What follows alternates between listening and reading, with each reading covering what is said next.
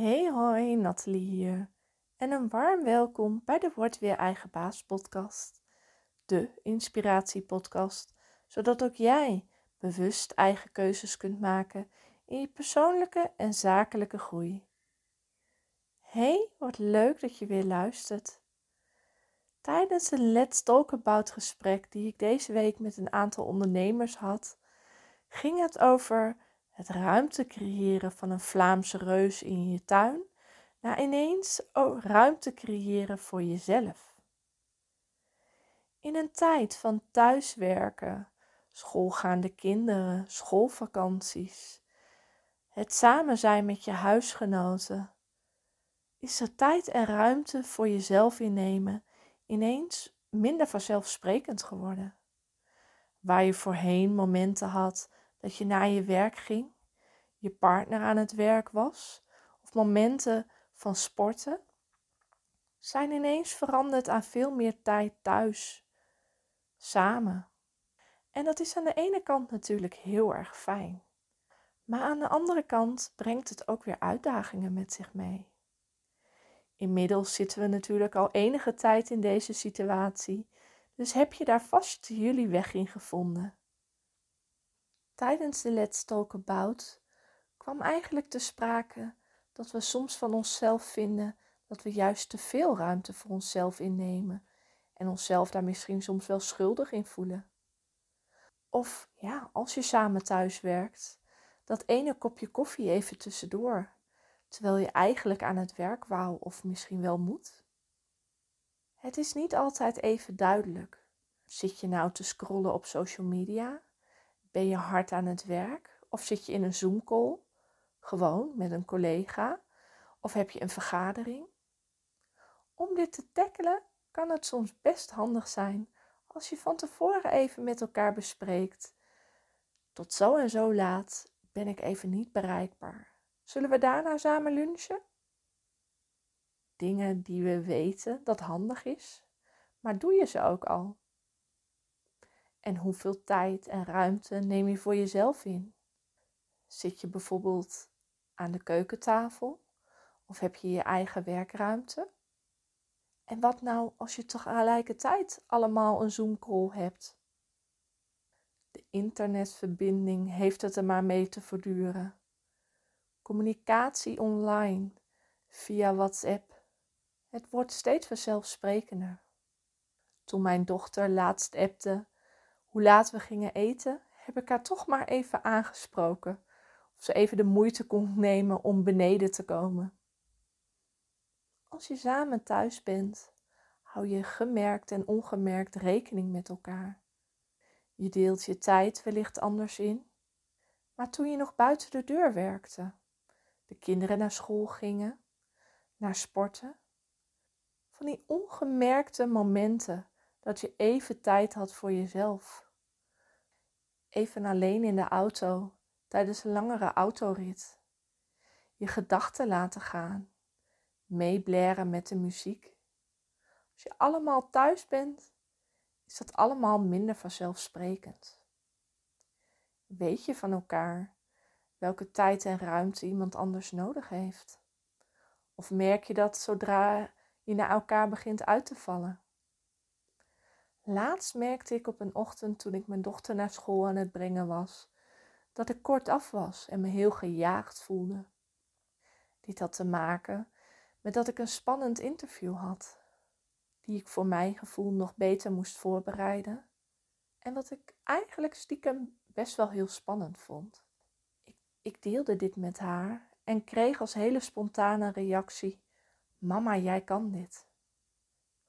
Ondanks dat ik daar zelf nog dat moment nog niet zo in geloofde, maakte mijn hart een sprongetje. Ja, je hebt gelijk. Dank je wel. Zelfs tijdens het uitstappen op het schoolplein zei ze nog: Succes en man, jij kan dit. Mijn dag kon al niet meer stuk. Een ander deelgenoot maken wat er in je omgaat, zeker als je iets lastig of spannend vindt, of misschien jezelf wel schuldig over voelt. Of ergens op terugkomen.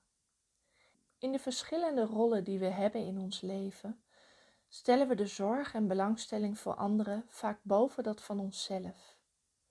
We zien het als vanzelfsprekend en voelen ons er ook fijn bij. Echter zijn er ook momenten dat je tijd voor jezelf nodig hebt. En neem je die dan ook? Of ga je mee in de orde van de dag, terwijl je eigenlijk verlangt naar rust? Tijdens de Let's Talk About hadden we het er met elkaar over hoe vanzelfsprekend het is om op een bepaalde tijdstip het eten op tafel te hebben. Vaak hebben we dit vanuit huis al meegekregen. Hoe waren daar bepaalde rollen verdeeld? In de huidige thuiswerktijd, waarin we tijd doorbrengen met elkaar, kan, mag en moet er ook ruimte zijn voor jezelf. En hoe ga je die invullen met elkaar? Maak je daar duidelijke afspraken over? Of komt het zoals het komt? Of vul je misschien ongemerkt in voor een ander hoe de dag verloopt? Bij het opstaan hebben we allemaal onze eigen planning in ons hoofd, hoe de dag gaat verlopen of dat we hopen dat gaat verlopen. Deel je dit ook met een ander? Of ga je ervan uit dat het vanzelfsprekend is, want je doet het toch altijd immers zo?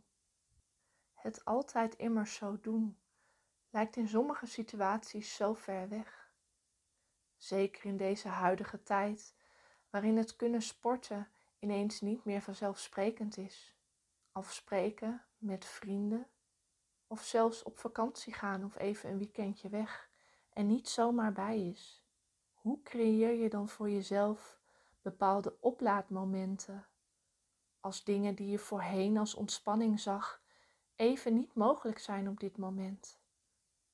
Zit dat voor jou in het douchen of even een voetenbadje nemen? Of wanneer heb je voor het laatst je teennagels gelakt, nu straks hopelijk het mooie weer er weer aankomt? Dagdagelijkse dingen blijven eigenlijk altijd wel. In de chaos en stress die we soms kunnen ervaren in ons leven, door werkdruk of zorgen, is er lang niet altijd even ruimte om stil te staan. Tenzij je het voor jezelf creëert. Op welke manieren neem jij je ruimte in? Maak het bespreekbaar. Daarmee creëer je niet alleen ruimte voor jezelf, maar geef je tevens ruimte aan de ander om kenbaar te maken wat hij of zij nodig heeft. En als je je schuldig voelt omdat je het idee hebt dat je juist heel egoïstisch bent, omdat je je eigen tijd creëert en misschien niet om vijf uur het eten op tafel hebt staan, deel dit dan. Geef aan waarmee een ander je zou kunnen helpen. Geef aan wat jij op dit moment nodig hebt.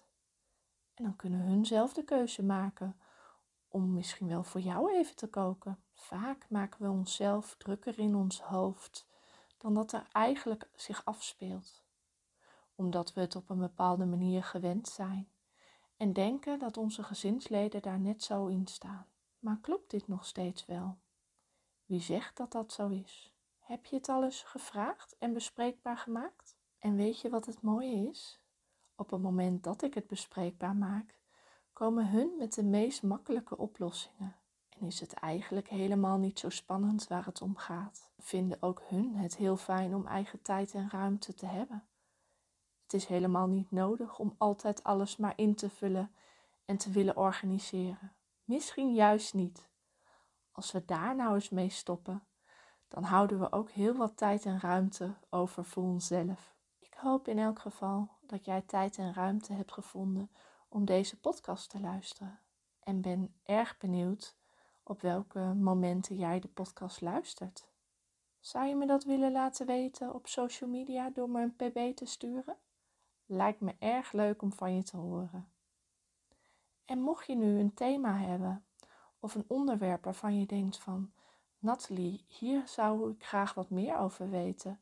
Heb je daar een tip in? Voel dan de ruimte om contact met me op te nemen en maak bespreekbaar wat je op je hart hebt. Ik heb in elk geval weer genoten om dit met jullie te kunnen delen. En heel graag tot een volgende keer.